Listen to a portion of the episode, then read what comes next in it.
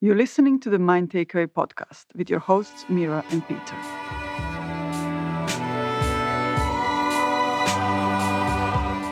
We held leadership roles, lived in different countries, and had diverse careers spanning the music industry, online technology companies, and the medical sector. Now, we develop, coach, and mentor leaders, creative professionals, and entrepreneurs who want to regenerate, improve, and transform the world around them and inspire others to do the same. In each episode, we explore what happens when you tap into your intuition, creativity, and connection with others. We do this through having deep, fun, and insightful conversations with ordinary people who are doing extraordinary things.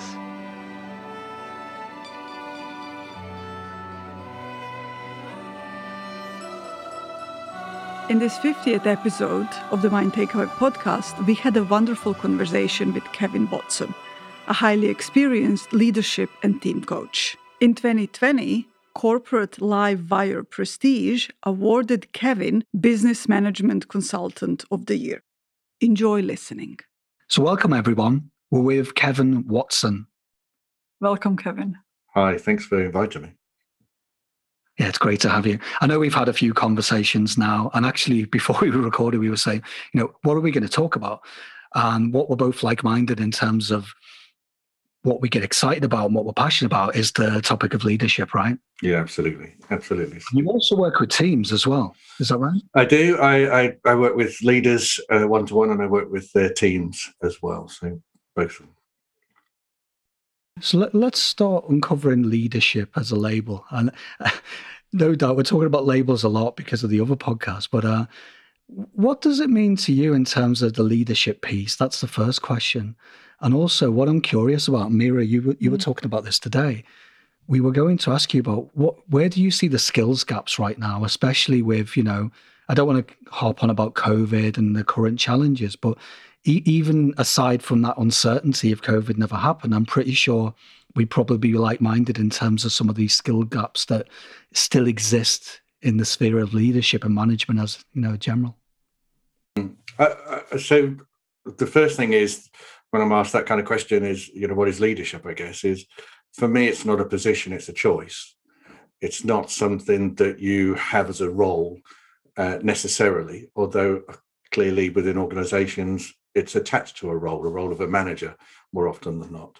Uh, but I think they're very distinctly two different things uh, in in a lot of ways. And and leadership, I guess there's clearly academic research and academic views on what leadership and management are and the differences between those two. And I do like the distinction of management being uh, managing and controlling what's happening and getting the best out of what's happening right now, and leadership being around change. And and so I always, when I think about leadership, I think leadership is taking a state of taking people, things from one state to another state, from one place to another place, which which uh, is not through the power of telling, but the the power of influence and the power of followership. Um, and in doing that, uh, you don't have to have the role of manager to do that. There's some really great leadership happening in organizations all the time, but they haven't got a role of manager uh, because the influence they have and the, the way that they uh, embrace their followership, if you like, the, the way they encourage their followership is is an individual characteristic, not a not a role characteristic so that's that's kind of how what I think about leadership. And and it, as actually I was chatting to someone the other day who talked about craftsman and craftsmanship, and I think there's something similar going on. You can lead and you can have leadership, and uh, and again, there's some subtleties in those two things too.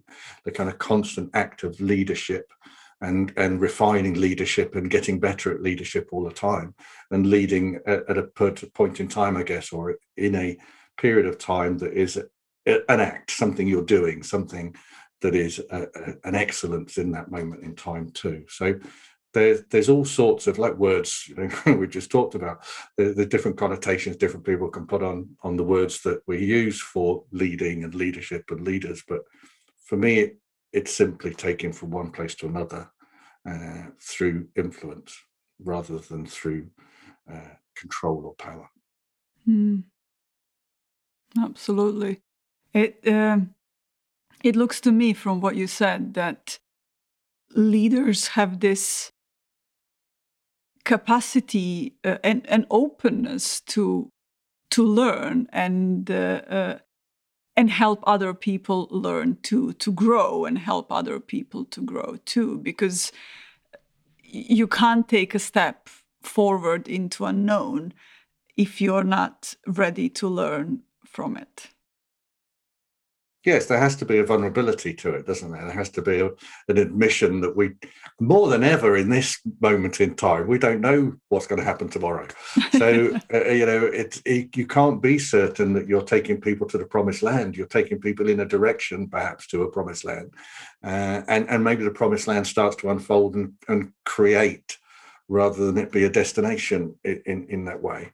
So, and I think that the vulnerability is sure it goes hand in hand with willingness to learn and willingness to to say that you're not the master of all. You are uh, a journeyman as well. And and one of the things as you were talking there i was thinking of and it, i suppose it goes to the question about skills gaps in some way is many leaders particularly when we look at organizations and we do associate it with a role tend to be fixed as a leader. And and i think more than ever there's that someone coined the phrase flip-flop between leadership and followership and I think there is that. You, as a leader in today's world, you have to be willing to be a leader and a follower.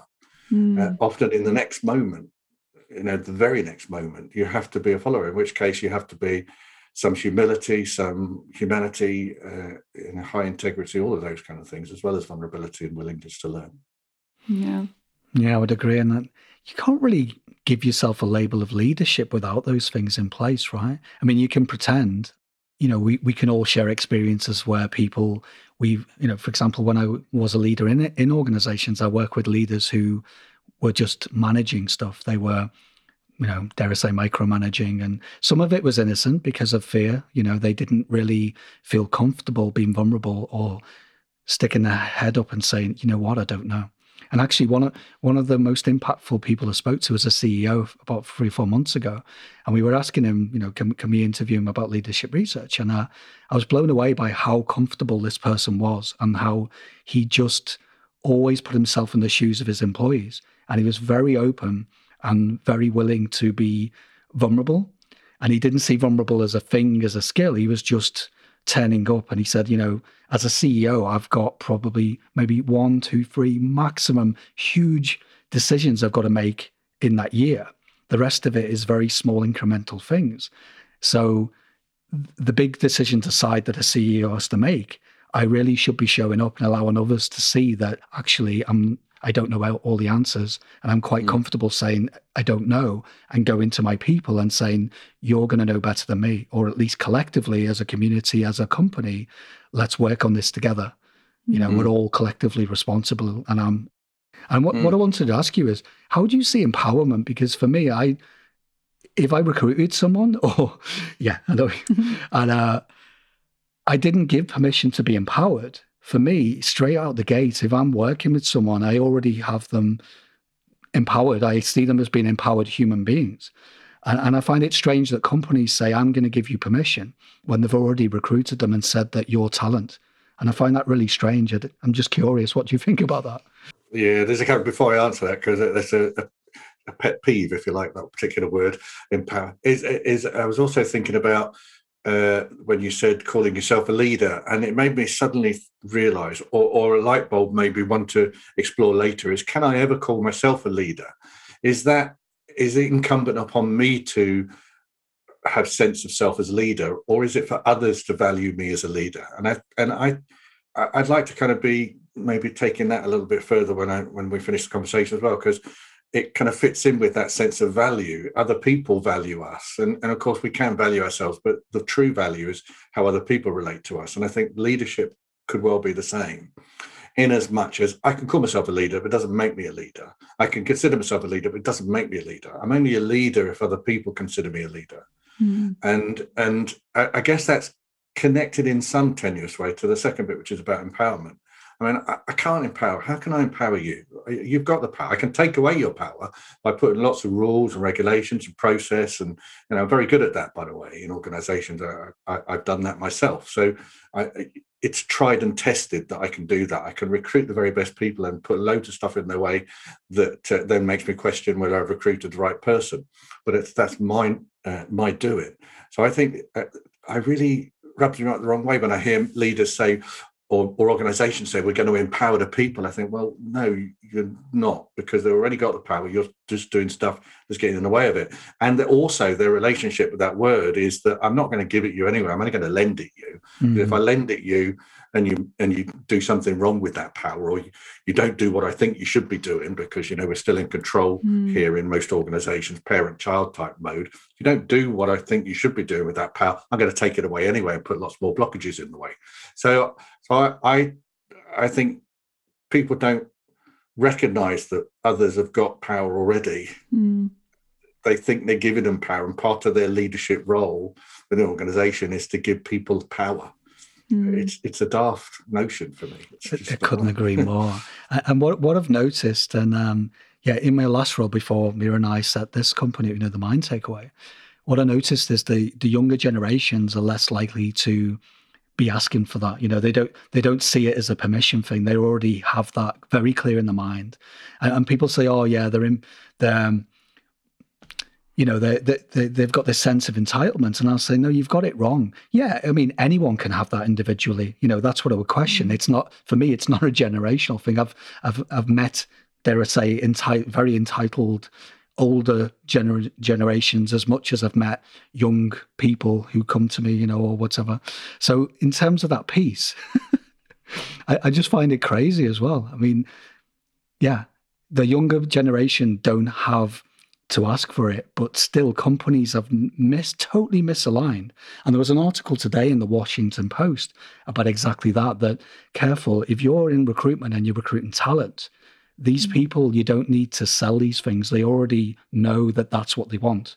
So if it's not in place in your organizations, then you better get it fixed quick. Otherwise, that talent will just either say no to the role, or worse still, you'll waste time and money bringing them into the organization, getting them in, getting them settled, only for them to feel unsettled straight away because mm. the bits that they need are not nice to have. They should have been there for decades, mm. right? In fact, they should have mm. been there from the day that any companies existed. You know?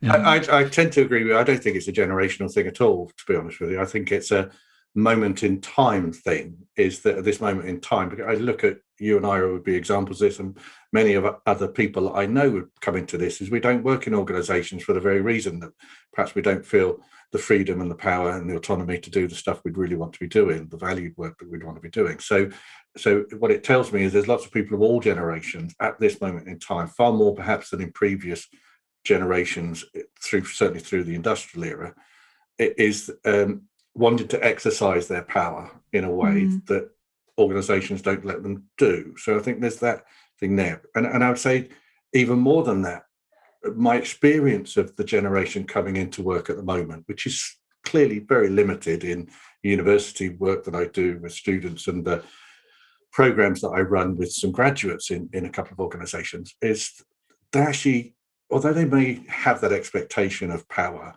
they're actually not very good at it. They're still conditioned in some way to wait for other people to give them the power or other people to say it's okay to exercise the power.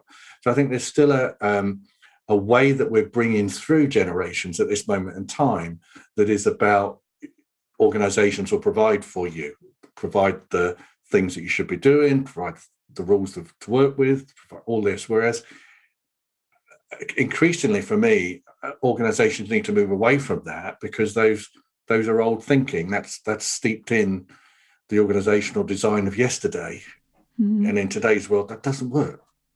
It's not working. Yeah, and and and but what what do you think? And I had this conversation with few people in the past, uh, usually about the self. You know, when when do I change things about me that, that that are not good, or you know, how do I how do I learn? How do I go forward? But uh, when do you when do you think that organizations, especially the established organizations, big ones, when will they uh, take this change seriously and, and really do more about it? What has to happen?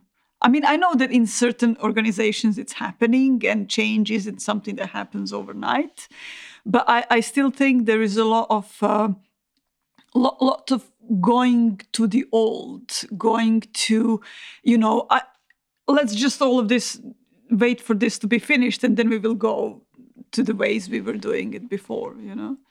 Yeah.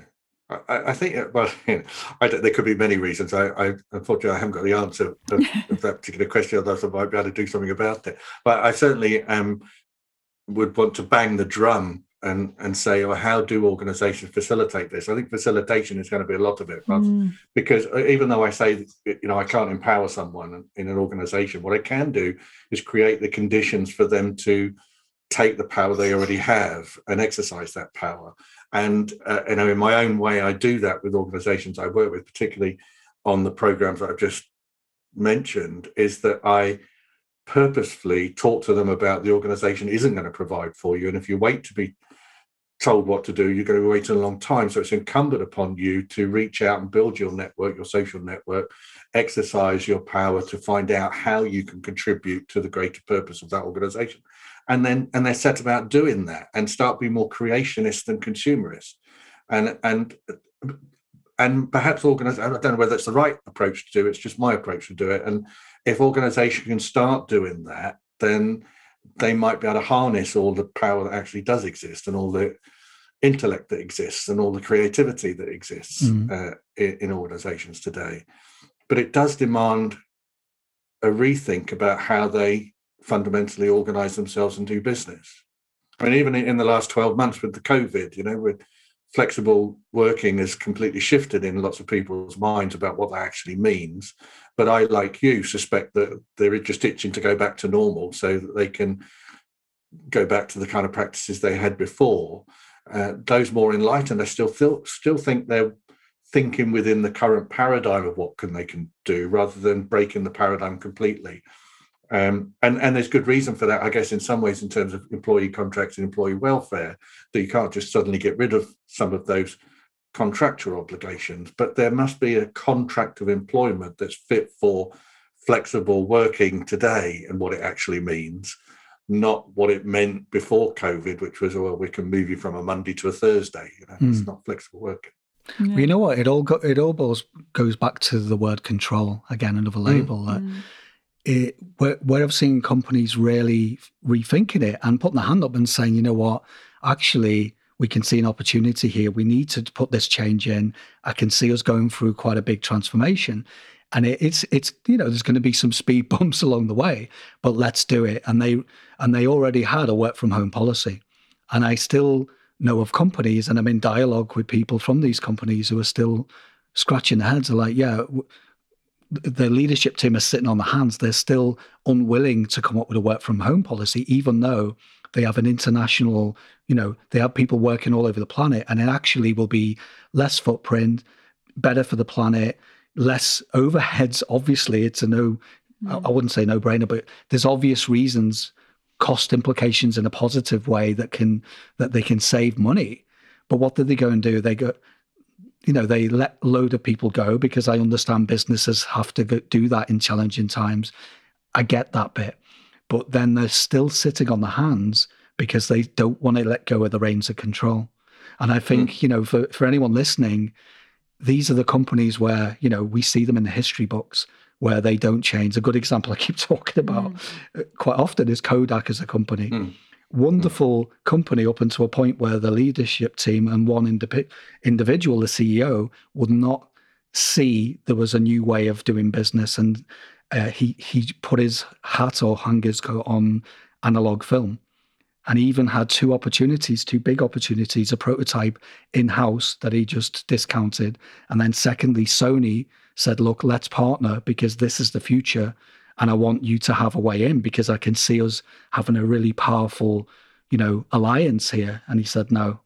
And then mm. anyone that gave him new information or anyone that tried to dissent in in a controlled way, actually were either let go or he just locked himself in a room and he was in a feedback loop. And that's what I see mm. many companies doing. And I know it's innocent and there is fear. And I get that it's uncomfortable to look at, a, as you say, Kevin, a new paradigm. But mm. what would you say? I mean, what what are the things that people can do tangibly now? What what action can you take, even if you're still fearful around it? what can we do now that's going to shift us a little bit or move the needle to us getting closer to some of these companies actually taking action? Mm. Because we all know the answer. If they don't, they may not be there in another five years. Definitely won't be there in a decade. Or at mm-hmm. least that's how I see it. I think, as, as you were talking, I was thinking of my own personal experience of Selfridges and my role in Selfridges. And I was uh, fortunate enough to be part of the management team there in the late 90s and early noughties uh, that transformed that business from what it used to be a very tired old department store to what it is now. Uh, I, I, I, mine was a very small part, by the way; it wasn't a major part.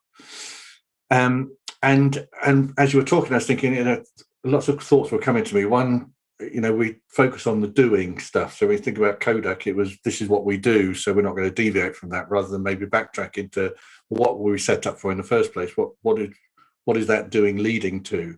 and and is there some other ways that we can achieve what we actually set out to achieve in the first place and the reason selfridges came into mind was what selfridges did in that time was go back to what gordon selfridge had set selfridges up for which was not to be a department store not to be a retailer in the traditional sense but to be an experience and to have um, fantastic exhibitions in there like blériot's single uh, single wing plane that he flew the channel with uh, the first solo flight uh, it had that in the basement where people would come and visit and see this magnificent airplane, the first of its kind. And then, by the way, they would buy stuff.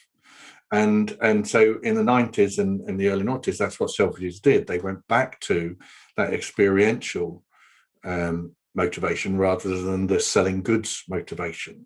So when I think of my own career in my own industry, which I know best, when I think about retailers, and then I look at some of the organization, organization I've been working with in more recent times, the, the, the identity has shifted for a lot of people. You know, what they thought they were isn't what actually what they are. And, and perhaps looking at, well, who are we and what are we aiming for here?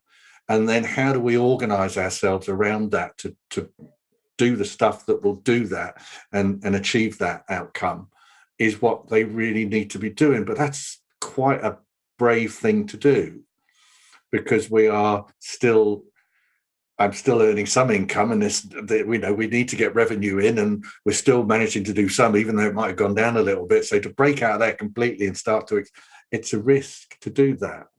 Mm. But I honestly believe, like it would be with any individual that wanted to change, that felt their identity was not appropriate to them at this moment in time, or realised or, or was able to become more self-aware to realise that, is uh, there's a lot of work to be done on that um, alignment of what my purpose is, what my identity is, what do we believe and really value here, what how do we organize ourselves organize ourselves what are the capabilities we need what are we actually going to be doing and what's the environments we're going to be acting mm. within I, I, think businesses need to overhaul their organization in that way and it's still a brave thing to do yeah. I, I, would I would agree because it, it sounds to me, Kevin, and tell me if I'm wrong. It sounds like that's about taking stock of your inventory of yeah. I, I love that really good example because that's really experiential from your career, right? So mm. that that's what helps me because I, I can only kind of grasp onto things where I can see that it's a real story. Yeah, we mm. can all give advice and generalize, but it, it's it's much more tangible and better for me, at least as an individual, to hear, okay, that's how a company did it for real.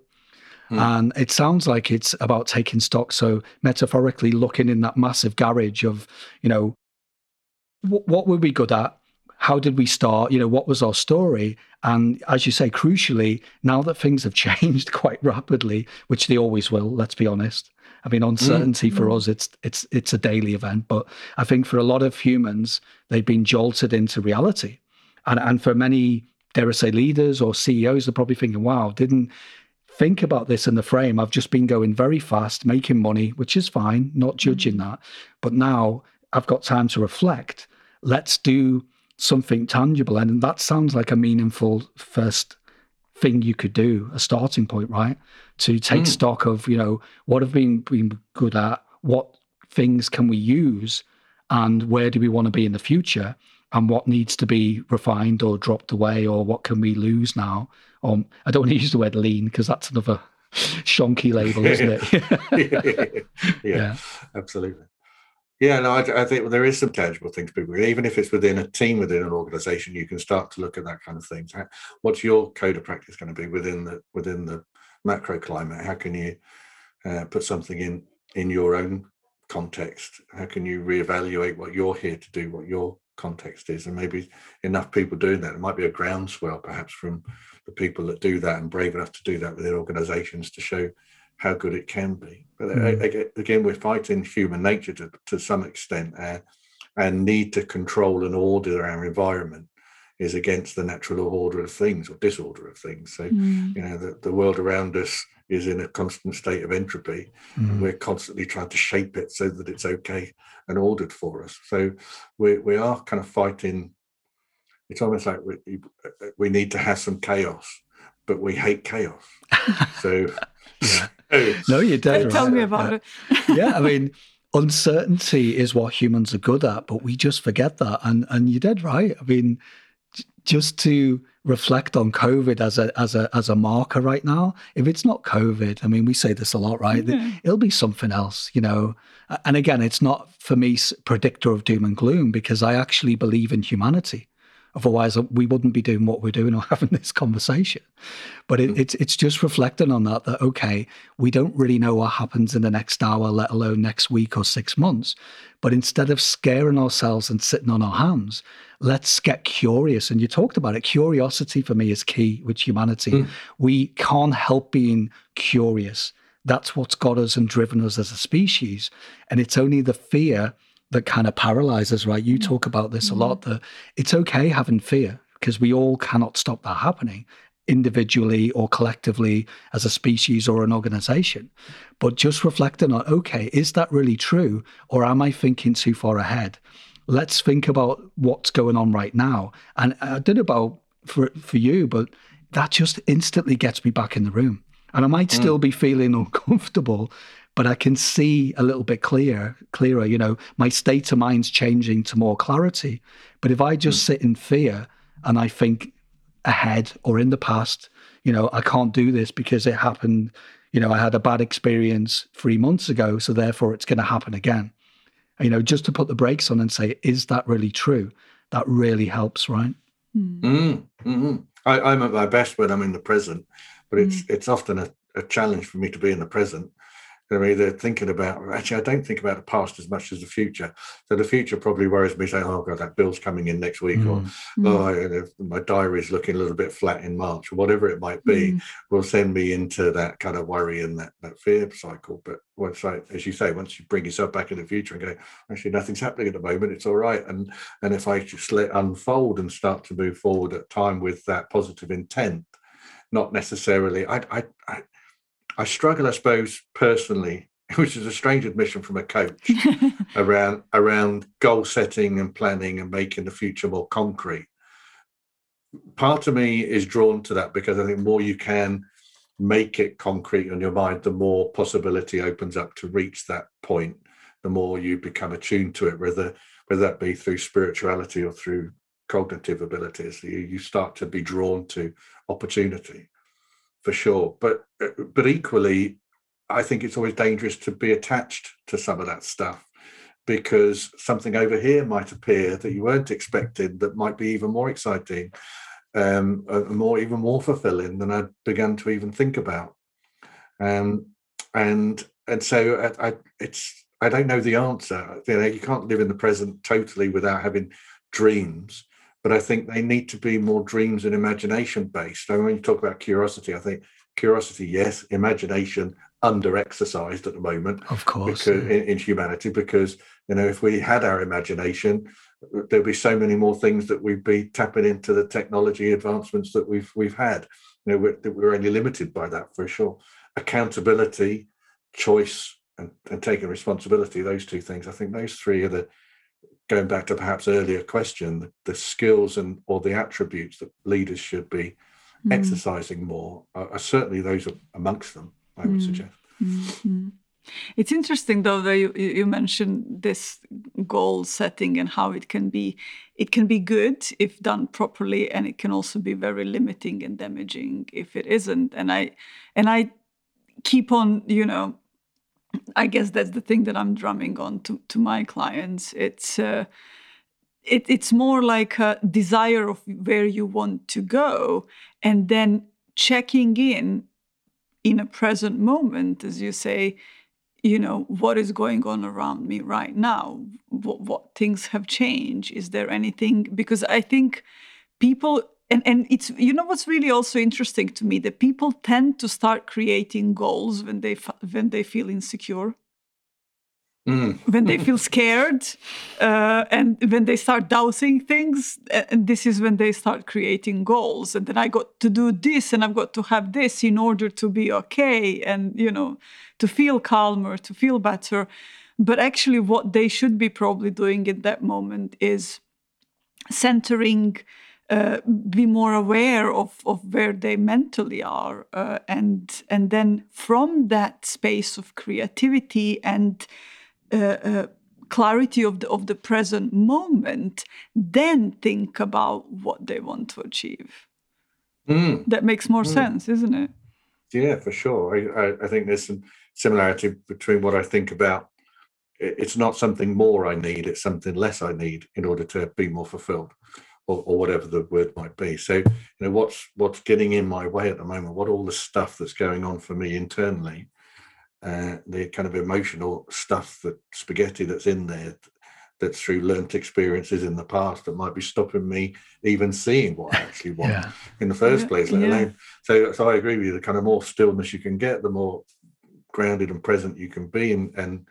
and not judge those interferences, but start to be more aware about those interferences, so they start dissipating themselves. It's, it, uh, it's um, uh, you, will be familiar with the kind of sort of metaphor and, and, stuff like that. I remember working with my daughter some years ago, talking about something problem she was having, and I asked her to describe it to me. What's it like? And she said it was like this massive purple ball and wrapped up. And I said, oh, okay, so just sit there and look at this purple ball and tell me what happens. And and and after a while, I mean, it's great because children have great imagination. So, you know, it, it, wasn't a purple ball anymore. It kind of shifted, it changed shape, it changed color a little bit. But uh, things can't stay the same. Again, it's that constant state of whether it be entropy or just change. It's things always change. So if you try to do stuff with it, try to work on it, often that's harder than just recognizing that uh, hey, you've got a big purple mess inside you it's interesting. Let's just take a look yeah, at it. Yeah, get curious about uh, it. yeah, it goes back to that exploration and curiosity again. And yeah, to segue back into the skills gaps, it sounds to me like okay, if you if you're depends who you're recruiting, right? But I would want, if, if, we set up all three of us now set up a new organization, I'd hazard a guess that we'd all agree that we want people who can see that they're empowered straight out the gate. We don't need to explain that because we could ask them the right kind of questions as coaches. They're super curious, they want to be creative, and they don't need to be asked to be go off and know that they've got to take a certain responsibility. Because another another label that's also causing a lot of confusion in the leadership world is who's responsible, right? And it's mm. like, yeah, well, I'm the boss, so I'm responsible for everything. I was like, are you really? Mm. Let's let's mm. explore that because that is that really true? Because if you're doing a great job, you should be in the background, mate. You know, you should be so subtle. I mean, all of the best leaders that I really resonate with, and that's how I learned to be I wouldn't say great leader, that's for other people to measure, right? But I thought I got some traction because some of the best people who made me feel psychologically safe were there with a gentle hand on my back, but they weren't pushing me, micromanaging me. They were there if I needed it. You know, mm. they'd appear in the flash, you know, if if I was really upset or had made a mistake and I was really low. But when I was just doing my work and in my element, they were nowhere to be seen because they didn't need to be. And it wasn't like I was like, where are they? Because I mm. felt comfortable, empowered to do my job because I didn't need permission. Yeah. Mm. Mm-hmm. No, definitely. Uh, uh, the facilitation again, isn't it? I think mm-hmm. facilitation skill is is one big skill for today's world to help make things happen or help to shape the environment as best one can so that people can reach their potential get it's it's again it's it's the interference thing is that what do I have to take away that's getting in the way of people being at their best at the workplace? Rather than what we still are doing I think is what policies do we need to put in? What rules do we need to put in in order for people to be their best? Mm. and and I, I, think that if you start looking at the other side which is what do we have to take away then it might be more illuminating it might be more um, you know might find a better way forward and the other thing that was that, kind of sprung up was and I, I still think it's always dangerous to keep heaping this onto leadership and saying leadership needs to change or the way that we lead needs to change and all that of course, that's partly true. But I also think that there's still a, a demand for superhero leadership. Uh, and you've only got to look at what's happening in the UK at the moment, and I'm pretty sure that it's going to be happening in other countries as well. As we're looking to the government to tell us what the plans are in a, in a period where who knows what the bloody plans are. I mean, it's just ridiculous, and and people aren't taking responsibility for themselves. So, and whether that through educational, social norms, or whatever it is, I think we have to not just look at organizations, but look at how do we start to reconstruct social norms or go back to, again, it might be interference, it might be what do we need to start deconstructing to get back to perhaps years gone by where there were more um, egalitarian type societies, there were more tribal ways of working that weren't about the superhero leader. They were just wise old people that helped uh, shape some thoughts, perhaps, and, and help mm. people think more clearly mm. within the social construct. So I think there's there's a, a need for us to, as societies, as communities, as social groups, is to start thinking about what how do we need to start to behave differently? How do we want our future generations to start to behave differently so they can take more responsibility, more accountability for themselves? and and therefore not rely on the leader to sort stuff out but rely on the leader for something else what's the leader's role going to be in that situation what are the leadership traits that are going to be really important mm. in those times mm-hmm. yeah it's not sustainable is it because it, there's too much pressure on one individual and i've always said that i've always pushed back on the whole the ceo is the oracle, so to speak. And I mean, yeah, it, it is a tough gig. Let's be honest, it is tough at the top because you are as I said before, you're making some really big critical decisions. But the best CEOs that I've ever spoken to or I've worked for are people that are like, look, I know I've got that pressure. I took that role. You know, I've earned it, and I'm gonna I'm gonna really hit the ground running, but I also empower all of you lot without giving you permission. And I'm relying on you 24 7 and I'm going to come to you. For me, it's a two way street, right? And yeah, I mean, mm. the British government, I don't want to get into politics, but yeah, don't get me started on that. but, but I don't blame them completely. I also blame all of us collectively as uh, a nation for not taking action ourselves to be empowered again and actually realizing that we have our own resilience.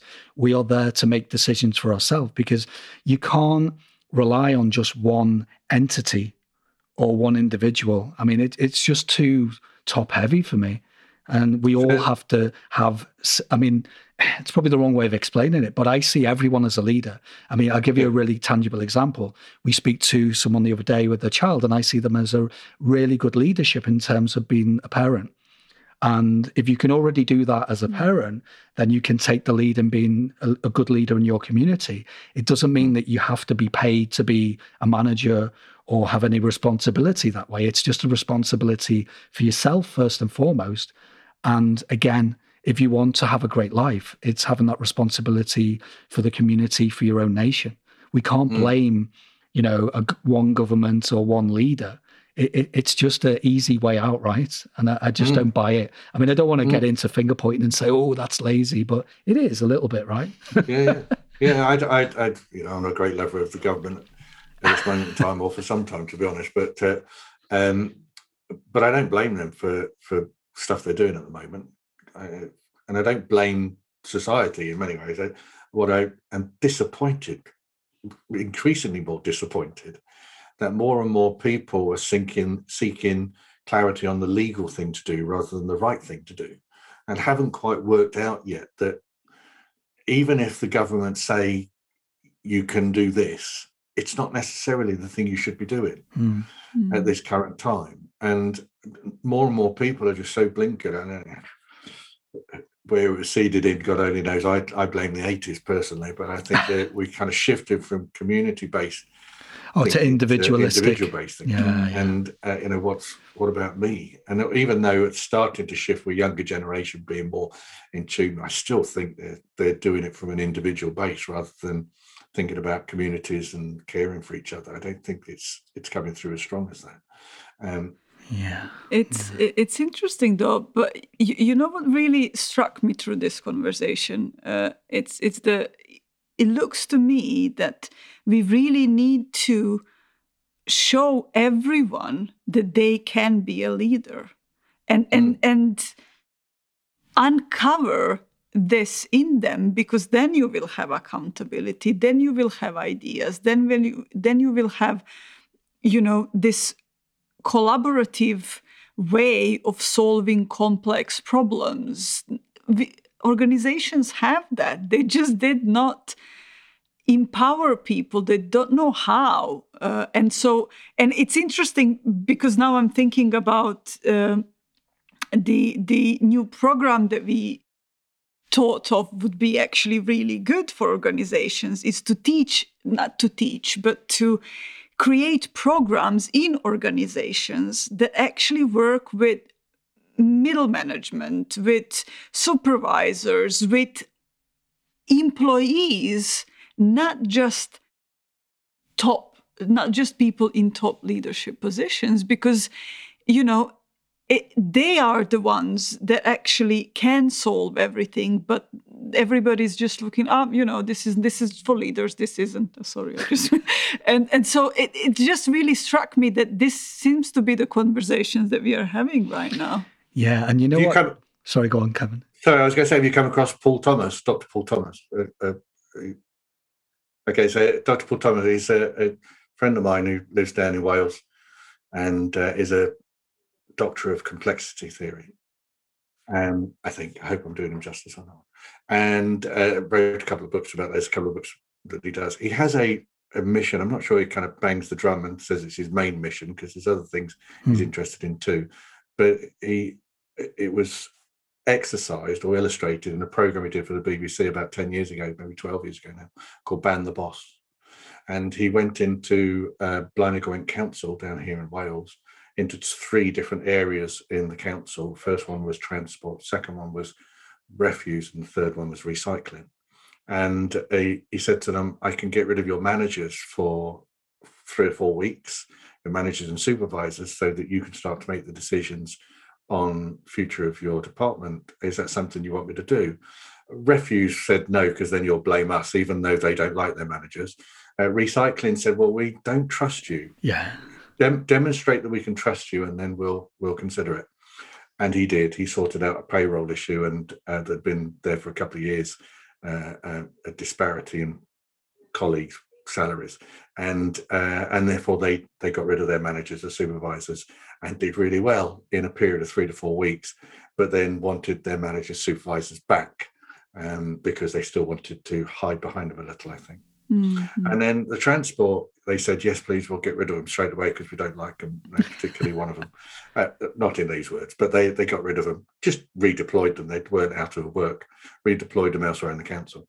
And the transport area went from, they self organized themselves very quickly. There was some chaos and people juxtaposition about, you know, some mini power going on, I dare say, at some point. But very soon they worked past that and worked really well as a team unit to the point where they opened up their doors to do MOTs for the public. So they were generating revenue for the council rather than just being a cost centre for the council.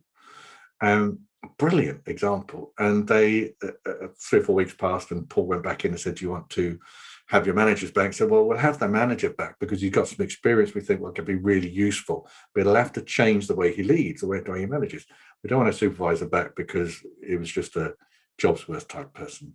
So they brought the manager back. There's a scene in the canteen, and this manager's sitting there going, Look, you guys have done more in the last three to four weeks. He's very humble, very honest, said, You've done more in the last three to four weeks than I've done in the last three to five years.